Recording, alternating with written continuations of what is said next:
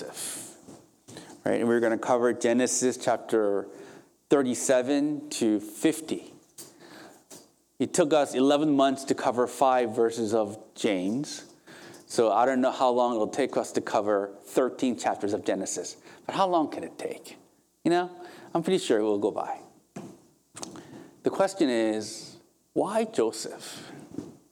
Among all the other books that I can preach about, why do I go back to the Old Testament? Is it because Daniel Chung wants me to preach moral Testament? Perhaps. I take requests, by the way, right? I take requests. Is it, is it because we've been in the New Testament for the last two years? I think the last time we were in the Old Testament, we talked about Abraham, and that was over two years ago, maybe.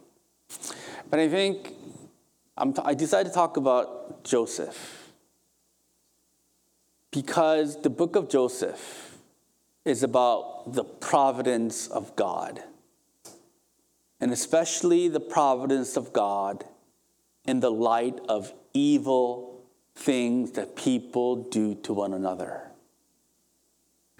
We are living in uncertain times, to say the least. Just as we are getting over this COVID thing, now the Ukraine thing happened. It's like one thing after another, right? COVID happened, George Floyd happened, COVID happened again, now Ukraine. In the last two years, it seems that we're not, we can't get a break. And all of us, the world is living in uncertain times, evil times, dangerous times. And as the world is experiencing this, a lot of us are impacted by our personal lives. There are a lot of things in our personal lives that we are going through that is not very pleasant. But what the life of Joseph teaches us is that whether it is external, external forces or whether it is internal sin, God uses all things to accomplish his purpose. I know it's scary living in such a time, and I know it may be very difficult living in your particular circumstance. But the life of Joseph teaches us, regardless of external or internal difficulties, God is still in control in fact, God uses all these things to accomplish his purpose.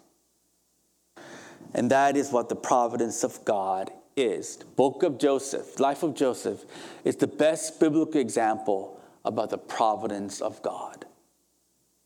What is the providence of God? Three different definitions. Number one, John Piper. John Piper says the providence of God is his purposeful sovereignty by which he will be completely successful in the achievement of his ultimate goal for the universe. Once again, the providence of God is his purposeful sovereignty by which he will completely he will be completely successful in the achievement of his ultimate goal for the universe. God has an ultimate goal for the universe. And He is involved in every facet of existence to make sure that His purpose will be accomplished. As I was thinking about this example, this definition, I was thinking about video games. My daughter likes to play, what is it, Animal Crossing? You guys play Animal Crossing? I don't know what that is, right? Like, so she is with we characters and she builds an island and housing and stuff. And she was playing it last year, and I said, So you're like building a house, purchasing things, getting a mortgage? She said, Yeah. Right? You can, you can get a mortgage. Even in games, you can get a mortgage, right? And so, what's the objective? What's the purpose of this game? She says, There's no purpose. It's just me building a community. I go, What? There's no objective in this world. It's an open world. There is no objective. The last video game that I played was, what, 2008, right? PS2, James Bond, Russia with Love video game. That was the last video game that I was, addic- that was addicted to. That was like, what, 13 years ago, 14 years ago? And I remember that video game It was a glorious video game by PS2 standards. And it was such a detailed video game, right, with different sceneries and different cars and all that stuff.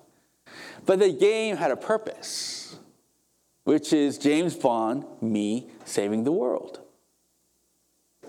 Every character, every object, every, everything was used so that eventually I will save the world. I did not play this nonsense open game world, right? I played a game with a narrative and a purpose. We do not live in an open world where things are just seemingly happen uneventfully. That's what the atheists believe. Just random, everything's just a random cause of evolution. Everything is randomly caused and everything will eventually randomly dissolve, basically. That's what they believe in. We believe in the opposite. The world believes in a world of Animal Crossing. We believe in a world of James Bond, where we go where the world is headed towards a particular direction. And God uses every little piece of existence, whether it is the smallest molecule to the expanding universe to your individual lives. He uses the lives of billions of people in the world, all of it, all, every episode, he uses it to accomplish his purpose. God is like, I think the plan of God is like, I don't know, Star Wars Millennium Falcon 1,000 piece Lego set. Right? There's a, is it, is a thousand pieces of Lego, whatever. It's like this huge Millennium Falcon. And there's like a thousand plus piece there. Every piece goes into the accomplishment of that design. All of our lives are Lego pieces. Your short life in this world is a Lego piece that God uses to accomplish his purpose. That's what the sovereignty of God is. That's what the providence of God is. God making sure that his purpose will be successful. God using everything, God being involved in behind the scenes to make sure everything will happen in accordance to his purpose. Westminster Confession of Faith definition of the providence of God. God's works of providence are his most holy, wise, powerful, preserving, and governing his creatures. Once again, God's work of providence are his most holy, wise, powerful, preserving, governing work of all his creatures. God's providence, Westminster says, God creates and governs his creatures through the various means of existence. I have like I have like 10 lists of how God rules over all things according to the Bible. For example, the Bible clearly says the providence of God, God providentially controls over the universe at large. God controls the physical world. God controls the brute, brute creatures of the world. God controls over man's birth and, and, and a lot of his life. God controls over the affairs of the nations. God controls over the affairs of the king. God controls the affairs of his people. God controls everything. Small group leaders, if you want to have a good Bible study, I'm going to send you this note, right? Just focus on the Westminster Confession of Faith definition of what things God controls according to Scripture. It is a very long list. Westminster says, God controls everything from the universe to, an, to, a, to when a person is born to govern and lead his creatures. Paul's definition of providence, Romans chapter 8, verse 28. And we all know that in all things, God works for the good of those who love him, who have been called according to his purpose. Once again, Romans 8, 28. And we know that in all things, God works for the good of those who love him, who have been called according to his purpose. Paul is saying is this those who love God. And Paul's definition of those who love God is not a person who just emotionally feels close to God once in a while. That is not Paul's definition of love of God. Paul's definition of love of God is, oh, PJ, PJ spoke a nice sermon. Oh, I love God. That's not the definition of love. The definition of, of the person who loves God is a person who's been transformed into the very, into, in, it has been transformed, and their nature is in agreement with the nature of God. A person who loves God is a person who sees that God is, God is in control of all things, that God is the center of all things, that everything unfolds in accordance to God. The person who loves God is a person of faith, true faith. And a person of true faith sees everything in accordance to the plan of God. Paul says, such a person who loves God, who has genuine faith in God, God will use, God will work so that he will use all things to the benefit of those who love him. Paul is saying if you have true faith in God, if you belong to him, God will use everything in life for your ultimate good. All things Paul talks about here is all things, whether it is success or failure, wealth or poverty, health or sickness, gains or losses. God will use all things for the benefit of the people who truly believe in him. If you look at the life of Joseph, Joseph was, was, went through many, many cycles of life. He was born a favorite son, then he was sold to slavery, then he was at the Potiphar's house, and he was the, one of the chief servants of Potiphar.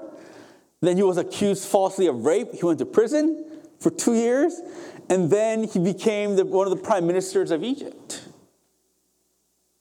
in the various success, various flow, ebbs and flows of his life, God used every single incident to accomplish his good purpose in Joseph's life and in the life of his people Israel. If you belong to God, know this he will use everything, including miserable failures, including miserable rejections, for your good.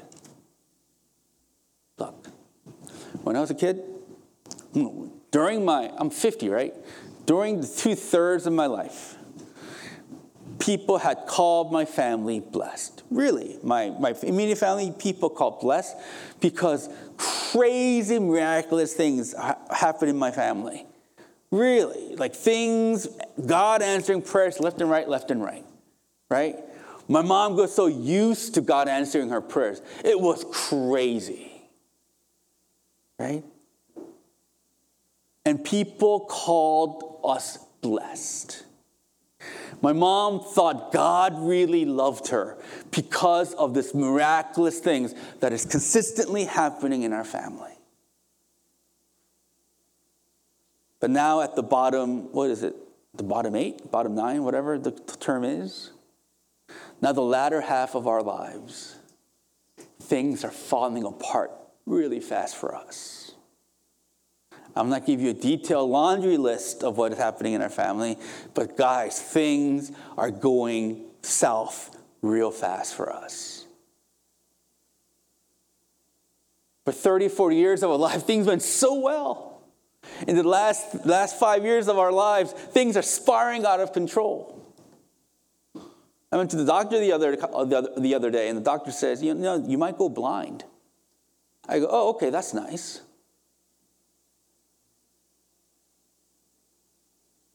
Question is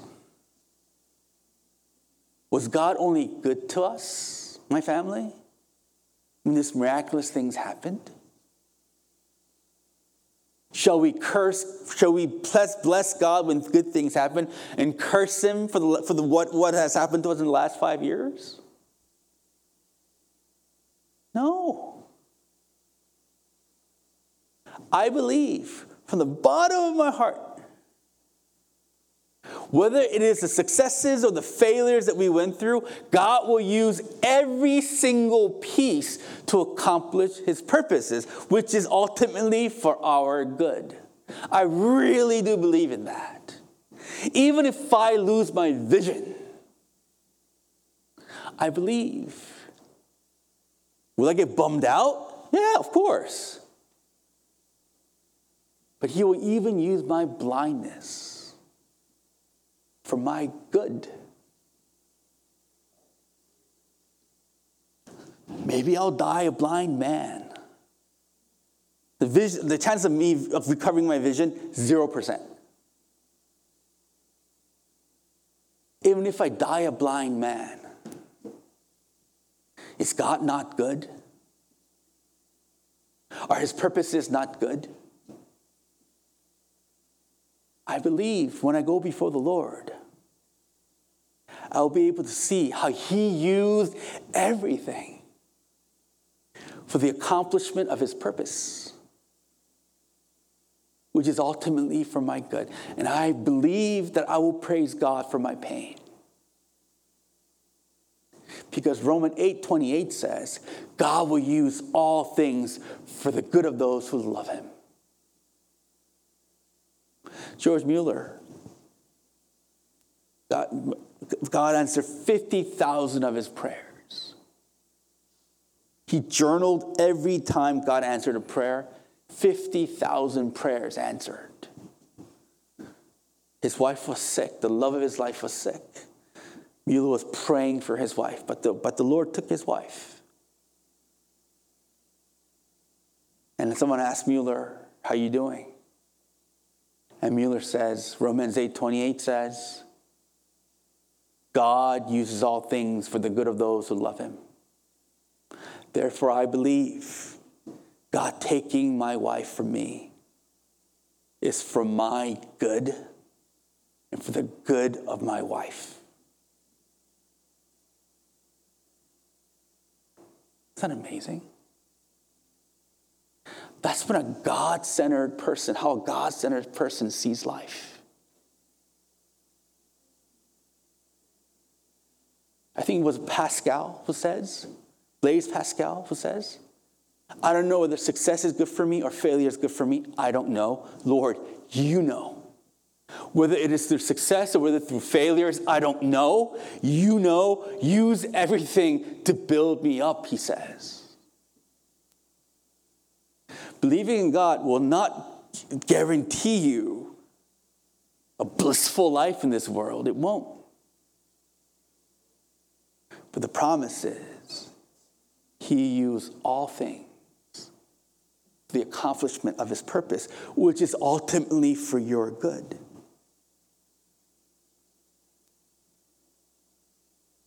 When you are the center of your life, when you don't see God as the center of your life, when you are the center of your life, every failure, every pain, every loss, it will embitter you. If I'm the center, how dare I get sick? How dare I fail? How dare those people reject me? How dare they? It's not fair, you'll say.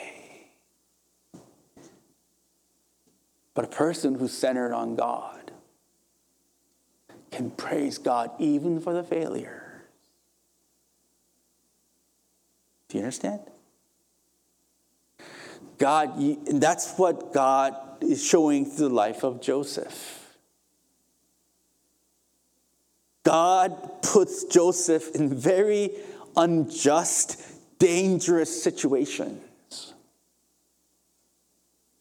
And he put Joseph through the situations for the accomplishment of his great purpose. What is the purpose of why God saved and used Joseph? Spoiler alert, right? God ultimately chose Joseph and made Joseph be a slave and then went to prison so that eventually Joseph will become the prime minister of Egypt.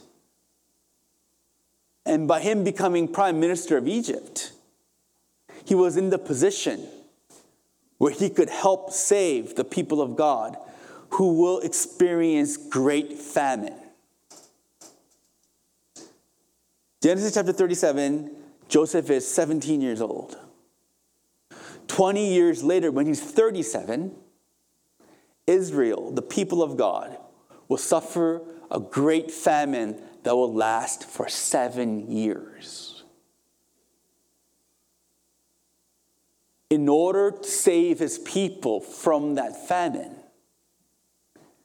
God plucked Joseph out of his father's home, allowed Joseph to go through very different things, so that Joseph can be in the position that, will, that he will help save his people. Why did God help save his people? Because it is through the Israelites whom Joseph, God used Joseph to save. It is through the Israelites the Savior of the world is born. Jesus was born through the lineage of the Israelites. In order for Christ to come into the world, in order for him to, for to save you, Israel needed to be preserved preserve Israel, to save you and me. He used Joseph's life to accomplish his goal. In fact, if Joseph, God used Joseph so that we are all here today believing in him because God used Joseph to save his people. You see? Did Joseph know this when he was being sold to slavery? Of course he didn't know this. Did Joseph know this when he was in jail? Of course he didn't know it. Whether Joseph knew it or not, it doesn't matter. What we know is God used that to save us. Do you understand? Who knows what, what you're suffering right now, it may be individualistic. It may, you may think you're the only one who goes, who go, who's going through it. But who knows what God will do through your pain that you're going through right now? Just because you can't see the purpose behind your failures and pain, it doesn't mean it doesn't matter, right? God will do amazing things with the pain that you're going through right now. You may not see it. I don't think jo- Joseph never saw Christ because Joseph died like 3,000 years before Jesus, right? But Joseph, now before the throne of God, could see how his life God used to accomplish his saving work. Likewise, when you go before Him, you will see exactly how God used your life for His great saving work. Just because you don't understand what you're going through, it doesn't mean it is meaningless. No. God uses everything. I love cooking channels, right? I love cooking channels. God bless the Koreans because Koreans use every part of an animal. My gosh, if it's come from an animal, we'll eat it. Right? We, whether it's a tail or a tongue or eyeballs, we will eat it as a delicacy. In fact, there's a restaurant that is devoted to selling intestines of cows. Right?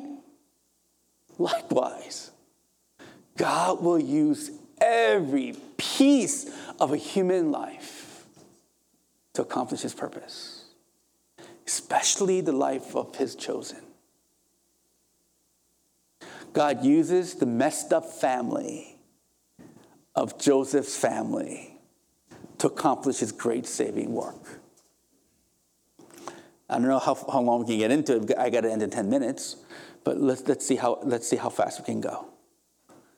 Joseph family is Joseph is the child of Jacob.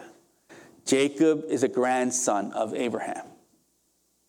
Remember, God promised Abraham, You will have your own biological child, Abraham. Be it you will be close to 100 years old when you have him, but you will be a father of a biological child. That child was Isaac. Isaac had two sons, Jacob, Esau, and Jacob. Okay? and Joseph was Jacob's son. thing about Isaac and Jacob, even Abraham, to be honest with you, they're not a perfect family. They're a family of liars. They're people who are biased. They're people who cheat. Ugh. Right? But God still used them for his purpose. Let's talk about Jacob's Joseph's background. His father, Jacob. Once again, he was a trickster, they said, like Loki from the Marvel Universe, right? I think Loki maybe got, was inspired by Jacob, to be honest with you. Jacob was, has an older brother, Esau, right? Isaac, his, their father, loved Esau because Esau was a man's man, like Gaston in Beauty and the Beast right? He's like, he was like Gaston, tall, hairy hunter, huntsman, right? Jacob was a bookish fella, right? Liked to read, liked to cook, right? Not very useful for the family, hunting family. Jake, Isaac loved Esau, but Rebekah, their mother, loved Jacob. And Jacob, ever since he was a boy, wanted the birthright of his older brother. You know the story. So, in order to get the birthright of his brother, what did he do? He purposely cooks rabbit stew, stew, and the moment that he knew his brother was really, was really going to be hungry. Remember that story? When Esau came in, he was really famished from hunting. And Jacob said, Hey, look at the stew that I'm cooking. Rabbit, which is very delicious, by the way. I did not know I was a fan of rabbit. Rabbit's delicious, by the way. Look at this delicious rabbit stew that I'm cooking. You want it, brother? And the, and the Gaston goes, Yeah, yeah, yeah. Sell me your birthright. And, and, and Esau, being the simpleton huntsman that he is, agreed to sell his birthright to his brother over a stew of rabbit, over a cup of, of a bowl of rabbit stew. Crafty little fellow, that guy. He gets this from his mom, by the way. Rebecca, not our Becca. Our Becca is lovely and honest and sincere and true. But that Rebecca was a shrewd woman. She wanted her favorite Jacob to have the birthright. So she persuades Jacob to take advantage of Isaac's blindness, right? Make Jacob disguise like, you know, his brother. Put, put bear's fur on his chest, right? Deepen his voice like every Batman actor. Like, hello, right? I'm Esau, right? That kind of thing. And Jacob tricks his father Isaac from giving the firstborn blessing to Jacob rather than his son Esau. Jacob tricks his brother, Jacob tricks his father for the birthright. Dude's a liar. Jacob, when Esau found out, he wanted Jacob dead. Because, you know, if you're a huntsman and if you kill animals for a living, the, nat- the, the most natural conflict resolution is blood, right? He wanted Jacob dead. Jacob, being a scary cat, runs for the hills.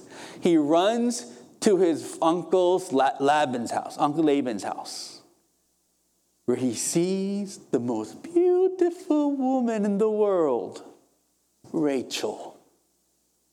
She was so pretty. Korean guys, long, straight black hair. That's the thing for Korean guys for some reason. Oh, beautiful girl over the world right? She loved Rachel. He said, Uncle Laban, I want Rachel to be my wife. Laban says, Just sure, man. Just work for me for seven years. I'll give it to her. Such a patriotic, patriotic objectifying women as properties. Disgusting, right?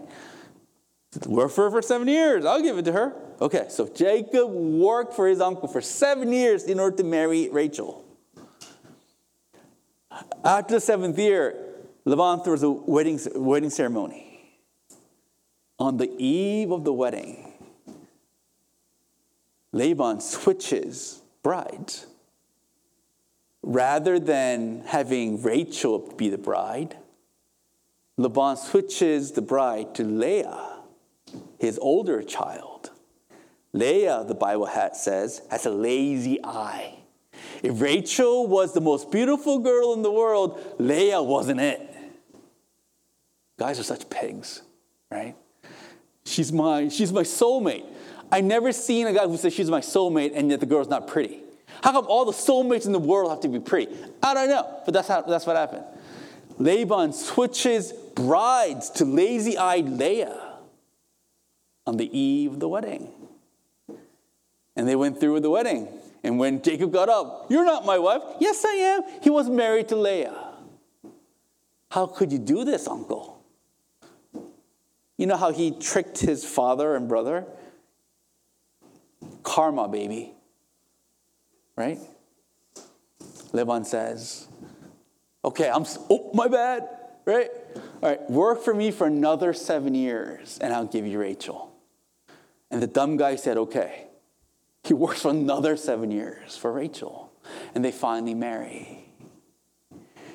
Jacob worked 14 years to marry Rachel. I love my wife, man, but 14 years of hard labor? Yeah, I'll do it for her, right? Right, Sean? Sean will do it for her wife too. But man, that's love, isn't it? Joseph, I'm sorry, Jacob loved Rachel. He didn't love Leah. Leah was constantly rejected by Jacob. She believed, oh, if I just have a child, he will love me, right? I can, if I just have a baby, because Rachel was barren. So, oh, if I have a son, then you will love me. Six sons later, Jacob still didn't love her. He, because his eyes only knew Rachel. Jacob had 12 sons, six from Leah, one, two from, um, he had six sons, eight sons?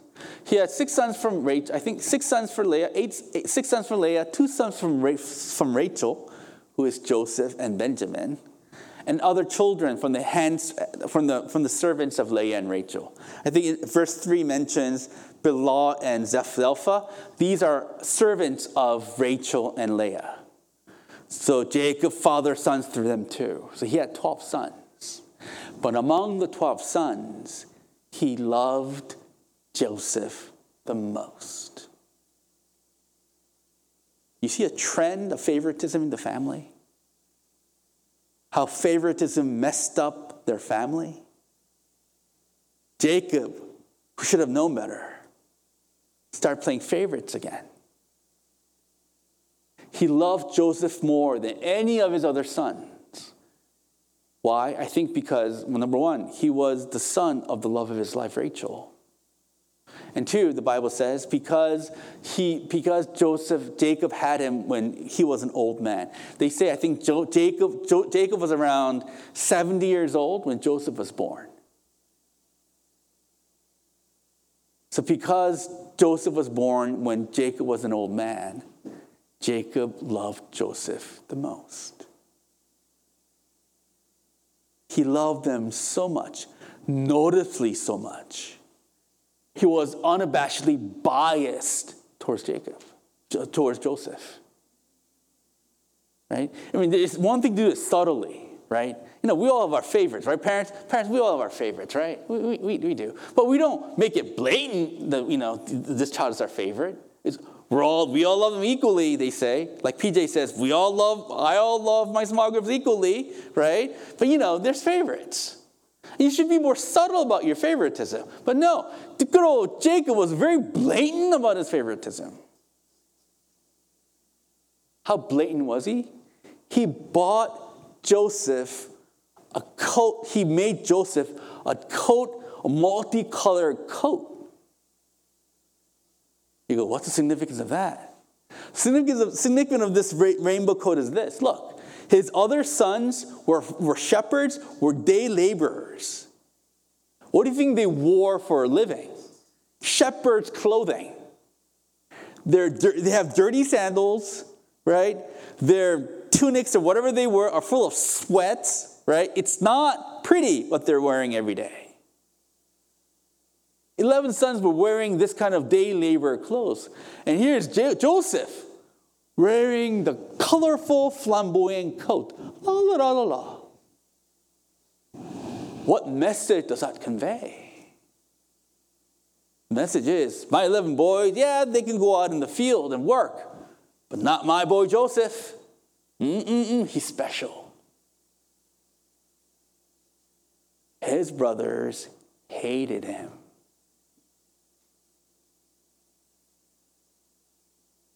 Because why?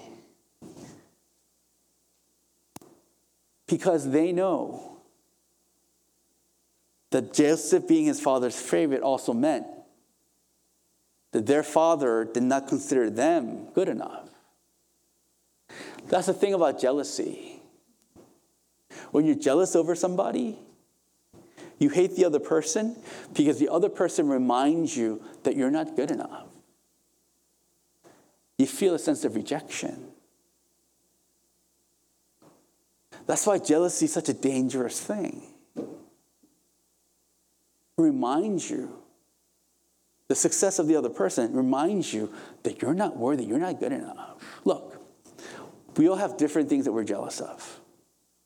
Right? I don't care if you, if you, honestly, I don't care if you if you drive a bit nicer car than me. I really don't care. I don't care if you live in a bigger house than me. I really don't care. I don't even care if you're better looking than me. I don't care. I don't care if you make more money than me. I don't care. But if you preach better than me.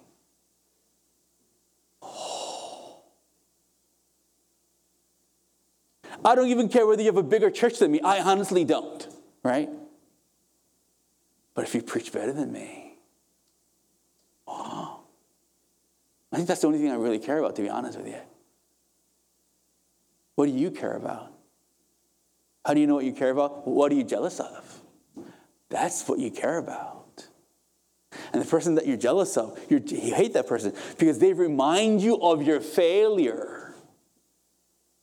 They remind you of your rejection. How do you know? Cain and Abel. Look, Cain and Abel offered up sacrifices before the Lord. God accepted Abel's offering because Abel gave his all to that offering. Cain just gave some fruits. Oh, God wants sacrifice. Okay, I'll go to Wegmans and buy a few, few apples and bananas and oranges and give it to God. Abel gave the first fruit of his flock to God. God accepted Abel's offering, rejected Cain's offering. Even though Cain didn't, Cain was, Cain was wrong, he still felt rejected by God. And that's why he killed Abel. The first murder was, was caused by jealousy because Abel reminded Cain that he was rejected by God. It's the rejection. Look, for some reason, Jacob is a pro at making people feel rejected. He felt Leah, he rejected Leah all her adult life. He, he let his 11 sons feel rejected by preferring Joseph over them. He's a master at rejection.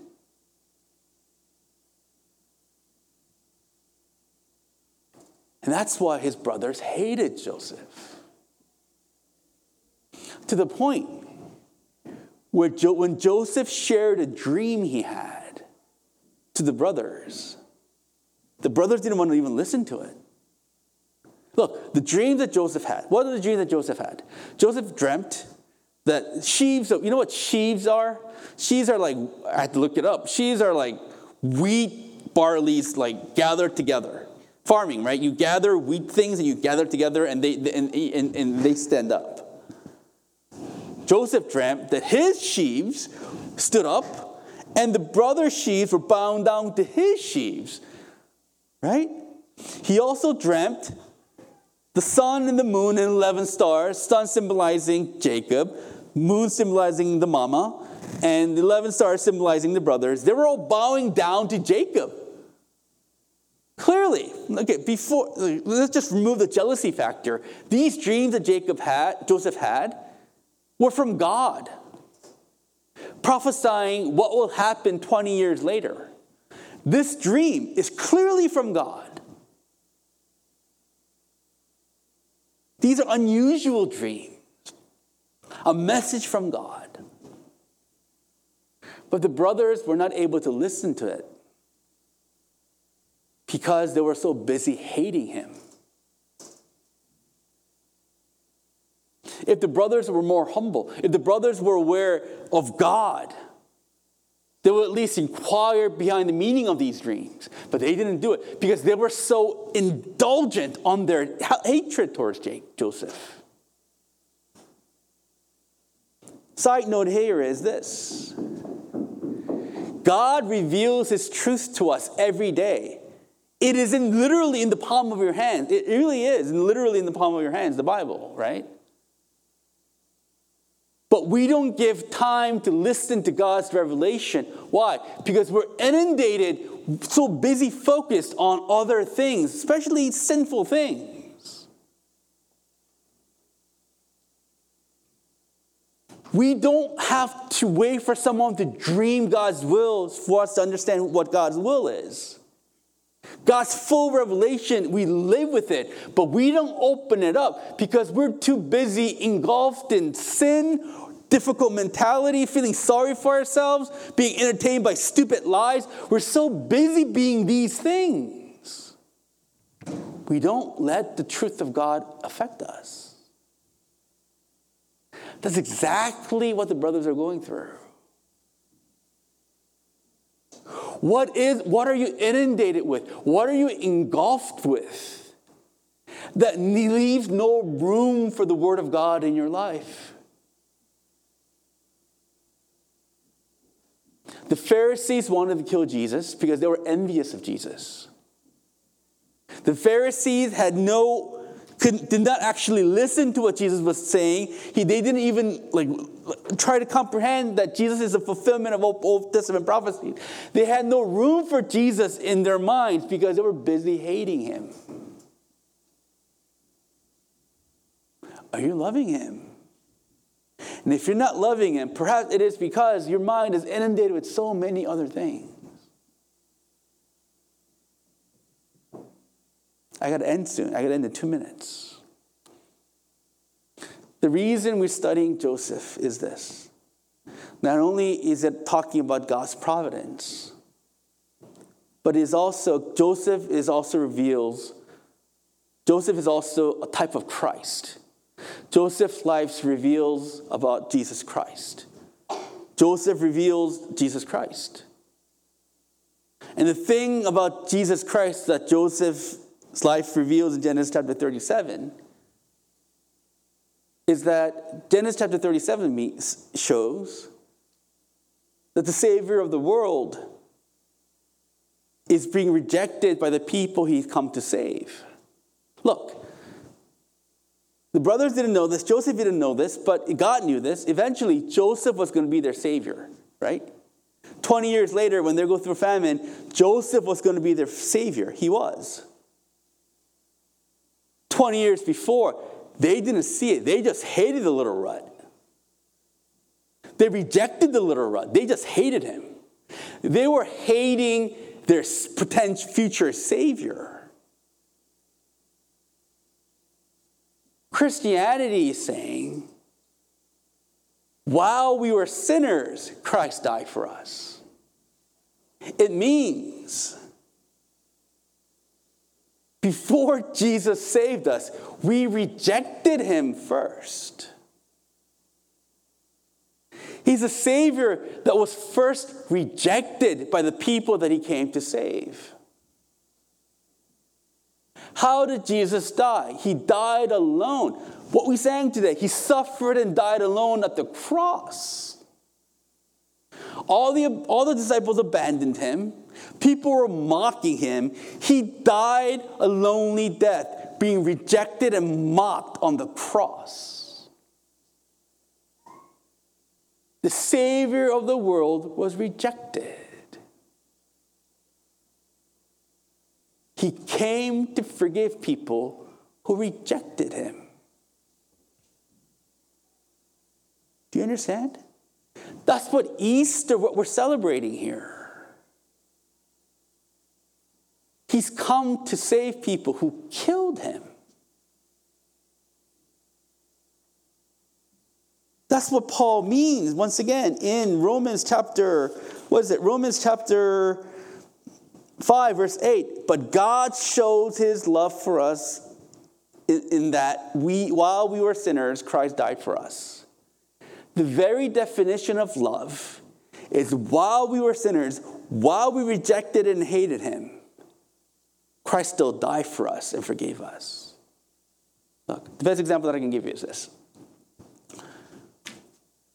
During Easter season, right, TV plays Passion of the Christ, right? You, will see it, right? Passion of the Christ. Mel Gibson's Passion of the Christ.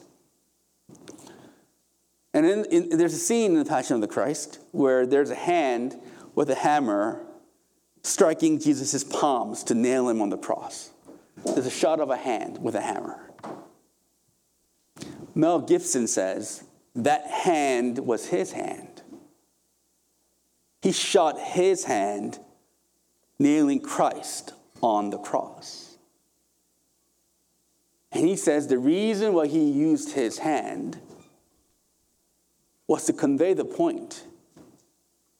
If I was there 2,000 years ago, I would have crucified Jesus just like the Roman soldiers did. I would have been in the crowds crucifying Christ. Mel Gibson knows that at the end of the day, there's because of his sins, he nailed Christ on the cross. But despite nailing him on the cross, Christ forgave him. That's the very love of God. The love of God is not your feeling that He loves you. It's not these quirky spiritual experiences that you experience. The love of God, the very definition of love is while you rejected Him, while you were a sinner, while you cursed at Him, He died to forgive you. He died for His enemies. Do you know once you were an enemy of God? Do you know once you rejected Jesus Christ, just like Joseph's brother rejected Joseph and hated him, do you know once you hated Jesus Christ? Do you know this? The dangerous thing about being raised in the church is we think that we're programmed to love Jesus. If you, I'm going to say it in the most gentle way possible, let me calm down. Smile on my face. If you're raised in the church, and if you believe that you've never rejected Jesus, then I don't think you know what the love of God is. If He died for your theoretical sins in a theoretical way, if you don't know that not obeying God is a rejection of Him, but despite your rejection of who God was, Christ still died for you anyway. Knowing that means that you know the love of God. When I was a, in a college student, I was passionate about the Lord. I did. I did. I did what? Like Jericho walk. My campus was like 10 miles. I would walk around campus praying for my campus early morning prayer meeting, scream my heart out praying, right? I thought God was deaf because I was screaming at God so much and praying. I did many, many passionate things, but I did not know Christ, that I rejected Christ, that I was the enemy of Christ. When I realized that my sin crucified Christ, when that became the cornerstone of my understanding of his love for me, then his love became more real to me. It didn't become real to me because I had some crazy little spiritual experiences at a retreat. It became real to me when I realized my sin has, caught, has crucified Christ on the cross. And despite that, he forgave me. Do you know you once rejected Jesus Christ? Do you know once you hated him? But I was always a good kid. I always went to church. You don't know the love of Christ then. I promised to end 10 minutes ago, but I got to end. In this season of Easter, pray. I, I urge you to pray that God will reveal his God will reveal why he needed to die for you. So that you will understand his love for you. Let us not be satisfied with a superficial theoretical understanding. Yes, Jesus loves me. Be gone with that. In real ways, no, pray in re- that you will know in real ways why he needed to die for you. So that you will know his love. Let's pray.